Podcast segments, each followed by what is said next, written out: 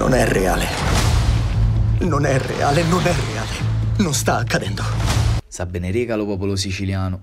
Oramai lo sappiamo buono. Lo prezzo di Lucas arrivava a Sid, ma non vi scantate perché il governo Draghi già trovò le soluzioni.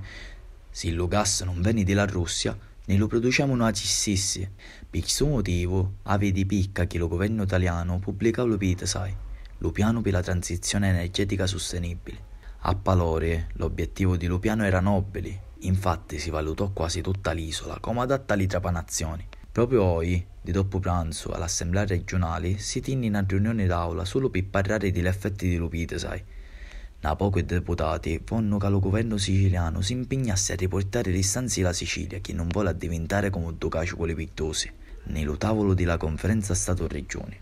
Oh no, se diventassimo ricchi sarebbe terribile!